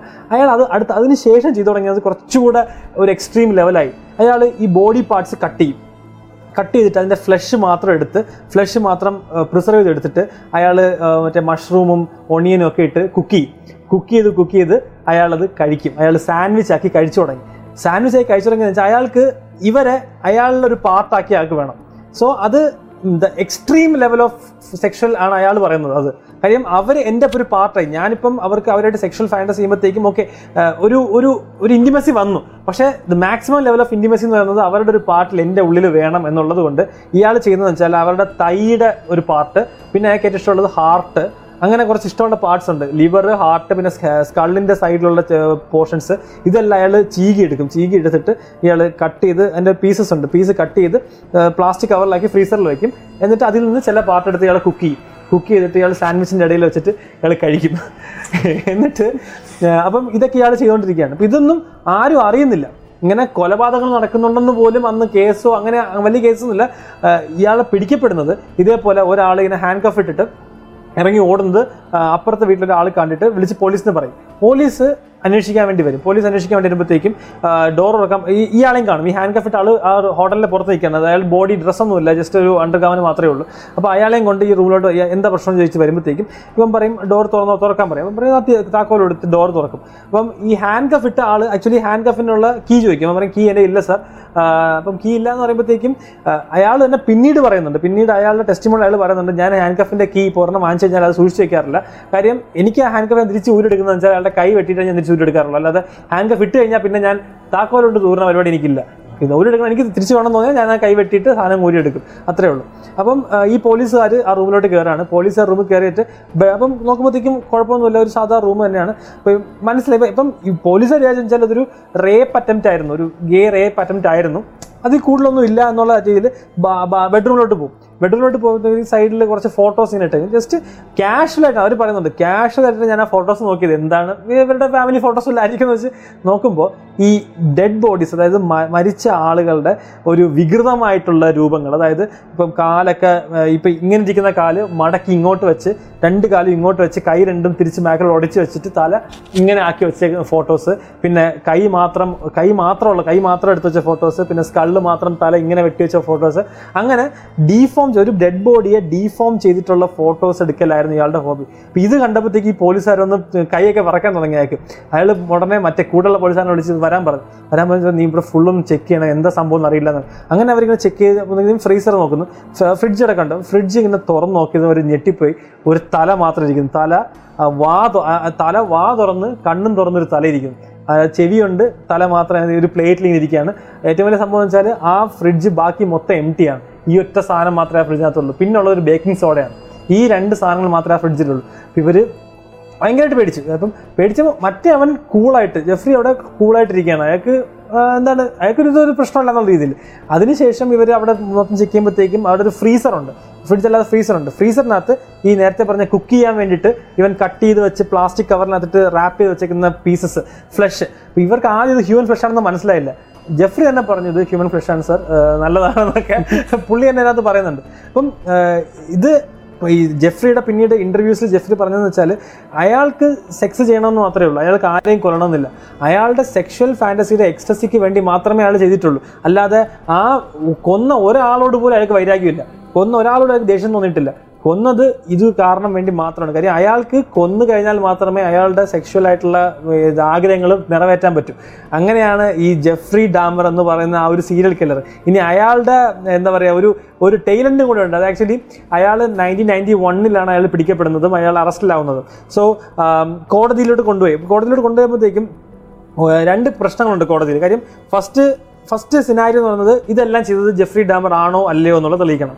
സെക്കൻഡ് ജെഫ്രി ഡാമർ സെയിൻ ആണോ ഇൻസൈൻ ആണോ എന്ന് തെളിയിക്കണം. കാര്യം ഇൻസൈൻ ആണെന്ന് തെളിയിച്ചു കഴിഞ്ഞാൽ അയാളെ ഒരു റീഹാബിലിറ്റേഷൻ സെന്ററിലേക്ക് അയക്കുകയും പിന്നീട് എന്തെങ്കിലും അയാൾക്ക് പുറത്തിറങ്ങാൻ പറ്റുകയും ചെയ്യും. ഇനി അതല്ല സെയിൻ ആണെന്നാണ് തെളിയുന്നതെങ്കിൽ അയാൾ എത്ര എണ്ണൂറ്റി നാൽപ്പത് വർഷത്തെ കഠിന തടവിന് വിധിക്കപ്പെടും.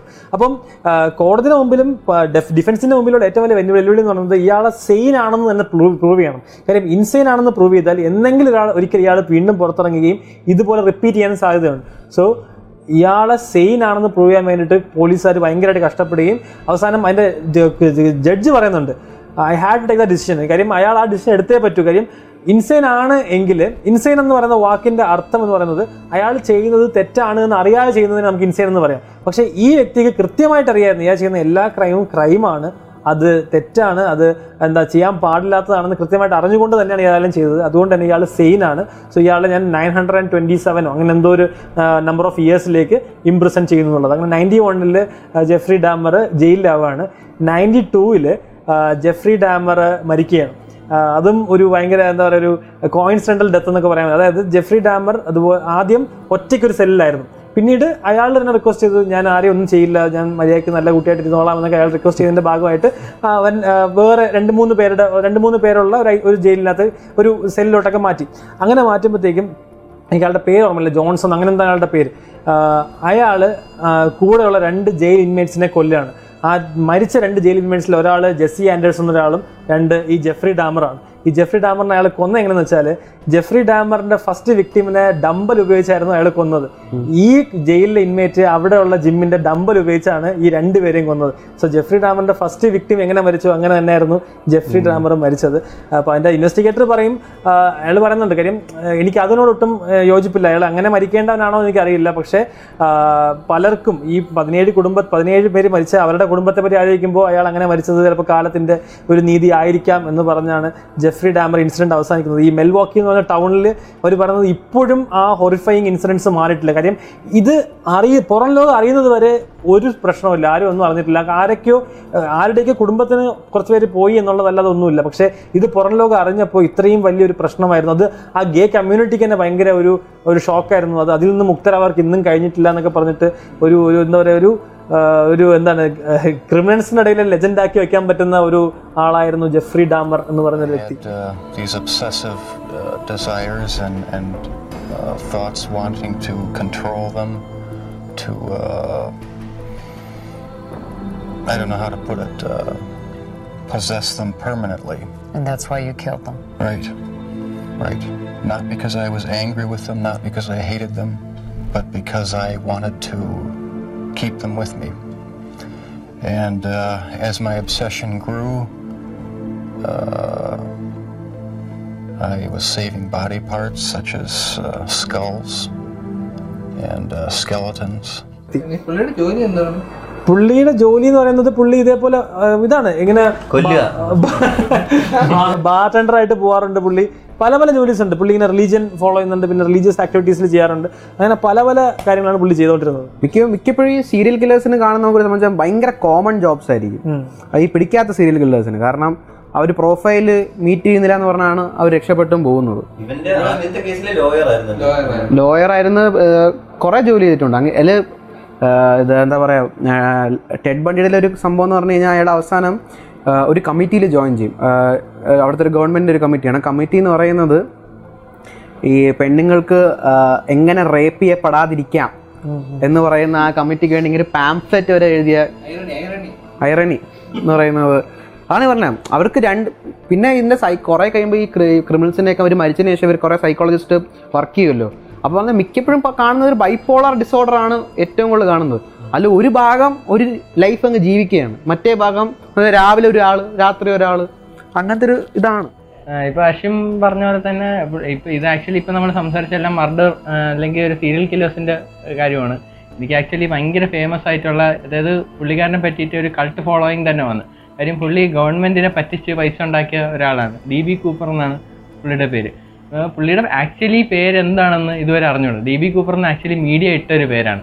അപ്പോൾ പുള്ളിയുടെ ഒരു ഇയാളെ പറ്റി സംസാരിക്കുകയാണെങ്കിൽ ഒരാൾ ഒരു ദിവസം അതായത് നമ്പർ ട്വന്റി ആണ്. താങ്ക്സ് ഗിവിങ്ങിന്റെ തൊട്ടുമ്പത്തെ ദിവസം. ഈ താങ്ക്സ് ഗിവിങ്ങിന് എല്ലാവരും വീട്ടിലോട്ട് പോയി ഹോളിഡേയ്സ് ആഘോഷിക്കുന്ന ടൈമാണ് അപ്പം ഒരു നോർമൽ ഒരാൾ ഒരു എയർപോർട്ടിൽ വരികയാണ് എന്നിട്ട് ടിക്കറ്റ് എടുക്കുക. ടിക്കറ്റ് എടുത്തിട്ട് എനിക്ക് സിയാഡിലോട്ട് പോകണം പോർട്ട്ലൻഡിന് സിയാഡിലോട്ട് പോകണമെന്ന് പറയുകയാണ് പുള്ളി ടിക്കറ്റ് എടുക്കുന്നത് ടിക്കറ്റ് എടുത്തിട്ട് ആ സമയത്ത് ഇങ്ങനെ ആളുടെ ഐ ഡി പ്രൂഫ് ഒന്നും ചോദിക്കില്ല. കാര്യം ഇൻലൻഡ് സർവീസ് അടുത്താണ്. വലിയ പ്രശ്നമില്ല. പിന്നെ ഹോളിഡേ ടൈമാണ് അങ്ങനെ പുള്ളി ഫ്ലൈറ്റിൽ കയറണം. ആ സമയത്ത് പുള്ളി ഒരു ഇരുപത് ഡോളർ എന്തോ നോട്ട് കൊടുത്തിട്ട് ടിക്കറ്റ് ഡയറക്റ്റ് ക്യാഷ് കൊടുത്ത് എടുക്കണം പുള്ളിയുടെ പേര് അവിടെ പറയുന്നത് ഡാൻ കൂപ്പർ എന്നാണ്. വേറെ ഒന്നും പറഞ്ഞിട്ടില്ല.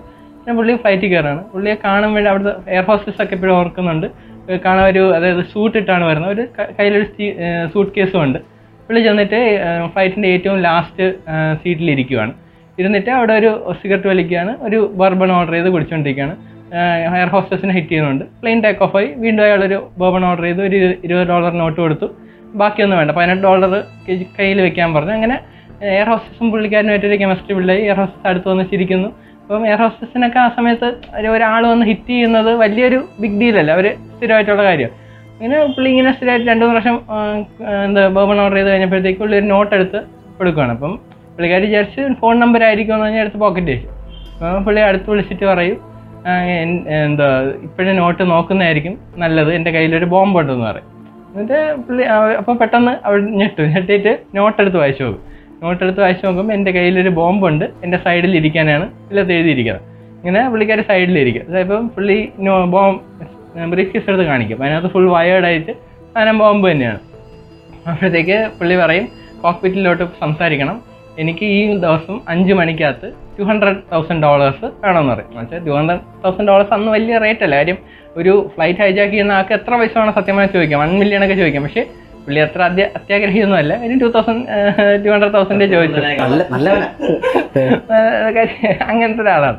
എന്നിട്ട് പറഞ്ഞു എനിക്ക് രണ്ട് പാരച്യൂട്ട് നാല് പാരച്യൂട്ട് വേണം. രണ്ട് ഫ്രണ്ട് പാരച്യൂട്ടും രണ്ട് ബാക്ക് പാരച്യൂട്ടും വേണമെന്ന് പറഞ്ഞു എന്നിട്ട് അപ്പം ഇവർ ഫ്ലൈറ്റ് ഇവിടെ സിയാറ്റിൽ പോയിട്ട് കുറേ നേരം ഒരു രണ്ട് മണിക്കൂറോളം ഫ്ലൈറ്റ് അവിടെ ചുറ്റി കിടക്കിക്കൊണ്ടിരുന്നു അപ്പോൾ ആരും പാസഞ്ചേഴ്സിന്റെ അടുത്തൊന്നും പറഞ്ഞിട്ടില്ല എങ്ങനെയാണ് സീൻ എന്നുള്ളത്. ഫ്ലൈറ്റ് ഹൈജാക്ക് ചെയ്ത് ചെയ്യപ്പെട്ടു. അപ്പോൾ ഗവൺമെന്റിനെ വിളിച്ച് പറഞ്ഞപ്പോൾ ഗവൺമെന്റ് ക്യാഷ് അറേഞ്ച് ചെയ്തുകൊണ്ടിരിക്കുകയാണ് താഴെ ഇതിൽ ഓരോ സീരിയൽ നമ്പർ അവർ നോട്ട് ചെയ്യുന്നുണ്ട്.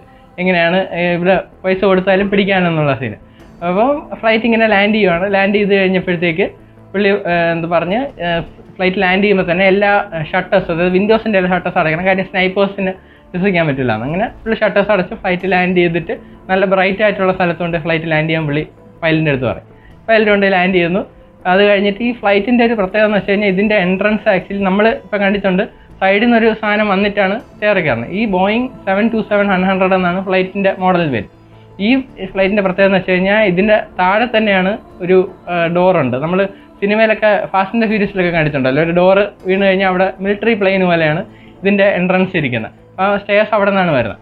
അപ്പോൾ അതുവഴി കൂടെ സാധനം ആളെ കയറുന്ന ഇറങ്ങുന്നതൊക്കെ അങ്ങനെയായിരുന്നു ആ ടൈമിൽ അപ്പോൾ പുള്ളി പറഞ്ഞ് അതുവഴി സാധനം കയറ്റി മതി പറഞ്ഞ് പൈസ ഒരു അവിടുത്തെ ഏജന്റ് കൊണ്ടുവന്ന് പൈസ കൊടുക്കുകയാണ്. അപ്പോൾ കോക്പിറ്റിലെ പൈലറ്റ് തന്നെ എന്താണ് വന്ന് കൊടുക്കുന്നത്.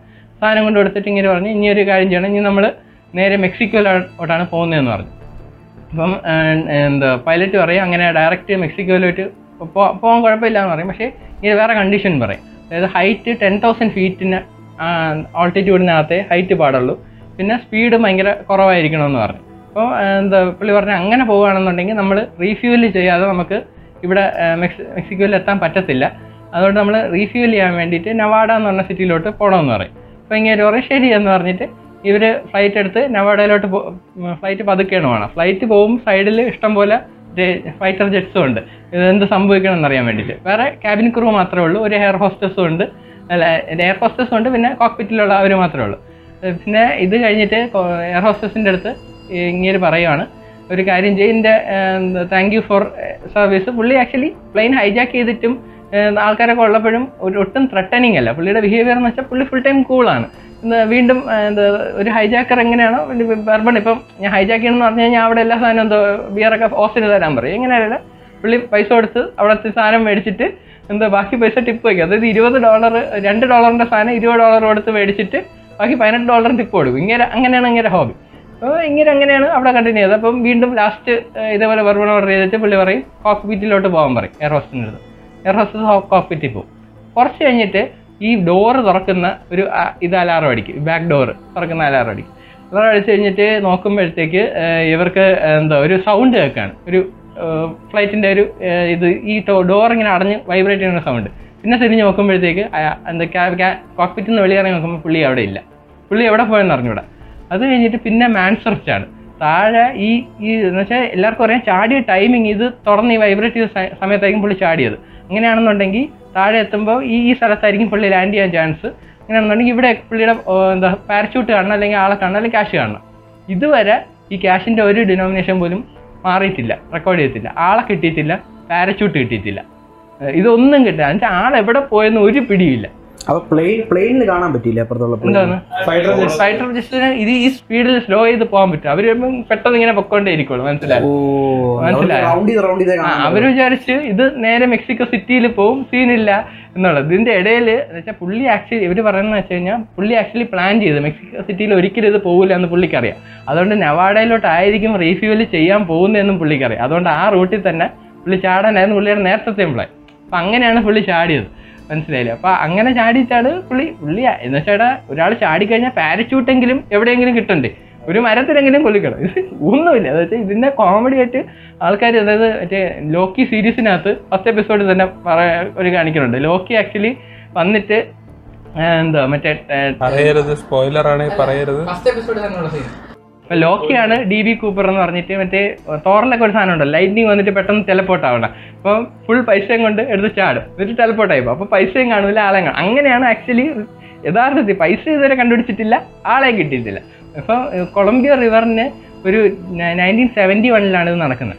നയന്റീൻ എയ്റ്റീസ് എയ്റ്റി ആയപ്പോൾ ഒരു പയ്യൻ എന്തോ കൊളംബിയ റിവറിന് ഒരു ബാഗ് കിട്ടി. അതിനകത്ത് കുറച്ച് പൈസ ഉണ്ടായിരുന്നു. അപ്പോൾ ആ ഡോമിനേഷൻസ് നോക്കിയപ്പോഴത്തേക്ക് ഇത് സെയിം ആണ്. എന്ന് വെച്ചാൽ ആ സീരിയൽ നമ്പേഴ്സ് നേരത്തെ പിടിച്ചതിന്റെ സെയിം ആണ്. അപ്പം അതെങ്ങനെ എന്നാലും ആ പൈസ എവിടെ നിന്ന് വന്ന്? അത് കുഴിച്ചിട്ടാണോ എവിടെ നിന്ന് വന്ന്? ഒരു പിടിയില്ല ഫുൾ പൈസ കിട്ടിയോ? ഫുൾ പൈസ അല്ല കുറച്ച് പൈസ. പിന്നെ ഇഷ്ടം പോലെ സസ്പെക്ട്സ് ആണ്. ഇയാളുടെ ഫേസ് വെച്ചിട്ട് എന്താ കുറേ പേരെ സസ്പെക്ട് ചെയ്തു. ഒരു ആയിരം പേരെയാണ് ഇയാളുടെ ഫേസ് വെച്ച് സിമിലാരിറ്റി വെച്ച് നോക്കിയത്. ആയിരം പേര് ഈ പ്രൊഫൈൽ മാച്ച് ചെയ്യും കാര്യം പാരച്യൂട്ട് വെച്ച് ചാടുന്ന ചാടാൻ എക്സ്പീരിയൻസ് ഉള്ളവരൊക്കെ ആകെ ഇത് ചെയ്യാൻ പറ്റത്തുള്ളൂ. പിന്നെ വൈകിട്ടൊരു ഏഴ് മണിക്ക് ആ ഒരു ഇരുട്ടുള്ള ടൈമിലാണ് ചാടിയത്. അപ്പം നല്ല എക്സ്പീരിയൻസ് ഉള്ള ആൾക്കേ ഇത് ചെയ്യാൻ പറ്റത്തുള്ളൂ. അപ്പം എന്താ ഇപ്പം മൊത്തം പാര ട്രൂപ്പേഴ്സും അങ്ങനത്തെ മിലിറ്ററി ബന്ധമുള്ള ആൾക്കാരെല്ലാം നോക്കി പൈലറ്റ്സ് ആണെങ്കിലെല്ലാം അങ്ങനെ ആയിരത്തോളം പേര്. അപ്പം കുറേ പേർക്ക് സിമിലാരിറ്റി വരും. പക്ഷേ എന്നാലും ഒരു ഹൺഡ്രഡ് പെർസെന്റ് പ്രൂവ് ചെയ്ത് പറയാൻ പറ്റില്ല. ഇയാളാണ് ഡി വി കൂപ്പർ കാര്യം പേരില്ല ഫേസ് ഇല്ല. പിന്നെ ലാസ്റ്റൊക്കെ ഇറങ്ങിയൊരു ക്യാബിനേജ് ഗ്ലാസസ് വെച്ചാണ് ഇരുന്നത്. അപ്പം പുള്ളി ഒട്ടും സ്കെച്ച് മാത്രമേ ഉള്ളൂ പുള്ളിയെ പറ്റി വേറെ പേര് ഫേക്ക് ആൾ ഫേക്ക് എല്ലാം ഫേക്ക് ഒന്നും അറിഞ്ഞൂടാ അയാളെ പറ്റി. പൈസ അടിച്ചോണ്ട് വരുന്നത് മാത്രം അറിയാം. അങ്ങനത്തെ സീനാണ് അപ്പം പുള്ളിയുടെ പുള്ളി ഇപ്പോഴും പുള്ളിയുടെ പുള്ളിയും കാണാനില്ല പൈസയും കാണില്ല പുള്ളി വേറെ എവിടെ മെക്സിക്കോയിലായിരിക്കും. അപ്പം ഇഷ്ടം പോലെ ഈ ആയിരം പേരിൽ ഓൾമോസ്റ്റ് നാല് പേരാണ് കുറച്ചെങ്കിലും സിമിലർ ആയിട്ട് വന്നിട്ടുള്ളത്. അപ്പം അതിൽ രണ്ട് പേര് ഒരാളാണെന്നുണ്ടെങ്കിൽ അയാൾ ഒരു പൈലറ്റാണ് പുള്ളിയാണെന്നുണ്ടെങ്കിൽ അടുത്ത വർഷം ഭയങ്കരമായിട്ട് റിച്ച് ആയിട്ടുള്ള ഒരാളാണ്. പെട്ടെന്ന് ഭയങ്കര പൈസ പൈസക്കാരനായി. അതുവരെ ബാങ്ക് ആയിരുന്നു. അപ്പോൾ അയാളെ എന്നിട്ട് ഇൻവെസ്റ്റിഗേറ്റ് ചെയ്തിട്ട് പോലീസിന് ഹൺഡ്രഡ് പെർസെന്റ് ഷുവർ ആയിട്ട് പറയാൻ പറ്റില്ല അയാൾ അയാൾ പറയാൻ പറ്റുന്നില്ല അയാളാണെന്നുള്ളത്. കാര്യം അയാളുടെ ബ്രദറും അയാളും വിശ്വ ബ്രദറിനെ അയാൾ പറഞ്ഞ് വിശ്വസിപ്പിക്കണം ഞാനാണ് ഡി ബി കൂപ്പറെന്ന് പക്ഷേ എന്താ അയാൾ കുറച്ച് കഴിഞ്ഞപ്പോൾ മരിച്ചുപോയി. ബ്രദറിന്റെ മരിച്ചുപോയ ശേഷമാണ് അങ്ങയുടെ അക്കൗണ്ടിൽ two thousand two hundred thousand dollars ഉണ്ടെന്ന് ബ്രദർ മനസ്സിലാക്കണം. അപ്പോൾ ബ്രദറാണ് പറയണത് ഇയാളാണ് ചിലപ്പോൾ ഡി ബി കൂപ്പർ ആയിരിക്കും. അതേപോലെ ഒരു ജയിലിൽ കിടക്കുന്ന ഒരു ക്രിമിനൽ മരിച്ചു പോകുമായിരുന്നു അപ്പോൾ അയാളുടെ സെൽമേറ്റ് പറയുവാണ് അയാളാണ് ഡി ബി കൂപ്പർ എന്ന്. കാര്യം ആ ടൈമിലും ആ സമയത്തും അയാൾ ഈ ഇന്നവാട ഈ സിറ്റുവേഷനിൽ കറക്റ്റായിട്ട് വന്നിട്ടുണ്ട്. അപ്പോൾ ഈ ഒരു സ്ഥലത്ത് ഈ സമയത്ത് ഉണ്ടായിരുന്ന കുറേ പേര് ഇതേ സിറ്റുവേഷൻസ് ചിലപ്പോൾ ഫേവറബിൾ ആണ്. അപ്പോൾ ഇവരെല്ലാവരും സസ്പെക്റ്റ് ആണ്. ഇപ്പോൾ ഇപ്പോഴും കേസ് നടന്നുകൊണ്ടിരിക്കുകയാണ് ഇത്രയും വർഷമായിട്ടും ഇപ്പോൾ ഇവർ മറ്റേ നമുക്ക് എന്താ വിവരാവകാശം അപ്ലൈ ചെയ്യാമല്ലോ അപ്പം അങ്ങനെ ആൾക്കാരെല്ലാം അതിന് അപ്ലൈ ചെയ്തിട്ട് എഫ് ബി ഐ എല്ലാ രണ്ട് മൂന്ന് മാസം കഴിയുമ്പോഴും ഇത് അപ്ഡേറ്റ് ചെയ്യും. ഈ കേസിൽ എന്തൊക്കെയായി എന്തൊക്കെയാണ് അങ്ങനെ ഒരു എഴുപത്തഞ്ച് പേജ് അല്ലെ രണ്ടായിരം പേജ് സാധനങ്ങളാണ് ഓരോ ദിവസവും ഓരോ രണ്ട് മൂന്ന് മാസം വന്നുകൊണ്ടിരിക്കുന്നത് അപ്പോൾ ഇപ്പോൾ ഞാൻ കഴിഞ്ഞ ദിവസം ഹിസ്റ്ററി ചാനലിൽ ഇതിന്റെ ഒരു അപ്ഡേറ്റ് ഉണ്ടായിരുന്നു. അപ്പോൾ അതിലൊരു എന്താ പോലീസ് ഓഫീസർ അന്വേഷിക്കുന്നുണ്ട്. പുള്ളിക്ക് എന്തോ അഞ്ച് കിട്ടിയിട്ടുണ്ടെന്ന് പറയുന്നത് ഡീറ്റെയിൽ ആയിട്ട് പറയത്തില്ല. പുള്ളി ഈ ഇപ്പോൾ ഈ കേസ് ഫയൽസ് ഇന്ന് വായിച്ചുകൊണ്ടിരിക്കുകയാണെന്ന് മാത്രമേ പറയൂ. വേറെ ഒന്നും ഇതിന്റെ അപ്ഡേറ്റ് ഇതുവരെ വന്നിട്ടില്ല എന്തായാലും. പ്രസന്റ് ബ്രേക്ക് ഇതിനെ പറ്റി എന്താണ് റെഫറൻസ് ആണ് പ്രസന്റ് ബ്രേക്കിൽ ആണ് മറ്റേ ജയിലിൽ ഇവിടെ കൂടെ കിടക്കുന്ന ഒരു ക്യാരക്ടറാണ് ഡി വി കൂപ്പർ എന്ന് അവർ പ്രൂവ് ചെയ്യും. എന്നിട്ട് അയാൾ ആളാണെന്നുള്ള പണ്ട് അവിടെ അങ്ങനെയാണ് കറക്റ്റ് ഡി വി കൂപ്പർ എന്നാണ് അതിനകത്ത് പറയുന്നത്. അയാൾ പേര് മാറ്റി ജയിലിൽ വന്ന് താമസിക്കുകയാണ്. പേര് മാറ്റാനൊന്നുമില്ല. ഡി ബി കൂപ്പർ എന്ന് പറഞ്ഞാൽ ഓൾറെഡി ഫേക്ക് നെയിം ആണ്. അത് ആൾക്കാർ ഇട്ടതാണ് മനസ്സിലായി? അവർ അവരുടെ മക്കൾക്ക് എന്ത് സംഭവിച്ചു ഈ സൈക്കിൾ ആകുമ്പോൾ ഉള്ള ബുദ്ധിമുട്ടെന്ന് പറഞ്ഞാൽ ടക്കനെടുത്ത് തിരിച്ച് നടന്നു നിന്ന് ഓടാൻ. സൈക്കിൾ ആകുമ്പോൾ തിരിച്ച് ഓടാൻ പോലും അവർക്ക് പറ്റില്ല. ഈ മിലിറ്ററി എല്ലാം കൂടെ ഒറ്റ അടിങ്ങി വരെ. ഇന്നൂറ് ഇയാൾ ഓടി ഇനി എത്തി വെടിവെപ്പ് തുടങ്ങി പത്ത് പേര് ഒരുമിച്ച് ഇങ്ങനെ കെട്ടിത്തുങ്ങി ഇങ്ങനെ നിൽക്കുന്നത്. ഇതിലാണ് നിൽക്കുന്നത്. എല്ലാവരും പതിനൊന്ന് പേര് പത്ത് പേരും ഇങ്ങനെ കെട്ടിത്തൂങ്ങി മരിച്ച നിലയിൽ ഞാൻ അടുപ്പിച്ച് അതായത് ഈ ഒരു ആൽമരം ഒക്കെ ഇല്ല ആൽമരത്തിലെ മറ്റേ വള്ളികൾ ഭയങ്കര ക്ലോസ് ആയിട്ട് എല്ലാവരും പത്ത് പേര് ഇങ്ങനെ കെട്ടി തൂങ്ങിയിരിക്കുകയാണ്. ഹോളിന്റെ ടേബിളിൽ ഒരു വിസ്കിയുടെ ബോട്ടിൽ പകുതി അടിച്ചു വെച്ചിരിക്കും അപ്പം ഇയാൾക്കറിയാം ഇയാൾ കഴിഞ്ഞ ദിവസം കഴിച്ചിട്ടില്ല എന്നുള്ളത്. അപ്പം ഉടനെ ബാലെടുത്തേക്കും ഇത് ആരുടെ കൊള്ളക്കും ചെയ്യും അപ്പം പറയും എനിക്കറിയാം ഇത് എന്നുള്ളത് ചെയ്യും ഇയാൾ പെട്ടെന്ന് പേടിയായിട്ട് പറയും മോൾ റൂമിൽ പോയി നോക്കാൻ പറ്റും. ഒരു കറുത്ത കാറ് ഒരു വയലിലോട്ട് ചെറുതായിട്ട് ചരിഞ്ഞ് കത്തി കരിഞ്ഞ് കിടക്കുവാണ്. അപ്പോൾ അയാൾ ചെന്ന് നോക്കുമ്പോൾ ഡ്രൈവിംഗ് സീറ്റിൽ ഒരു ഒരു ബോഡി കത്തി ഇരിപ്പുണ്ട്. നമ്പർ പ്ലേറ്റ് ഒക്കെ നോക്കും നോക്കിയപ്പോഴത്തേക്ക് അവർക്ക് മനസ്സിലായി. സുകുമാർ കുമാരക്കുറുപ്പിന്റെ കാറാണെന്ന് മനസ്സിലായി.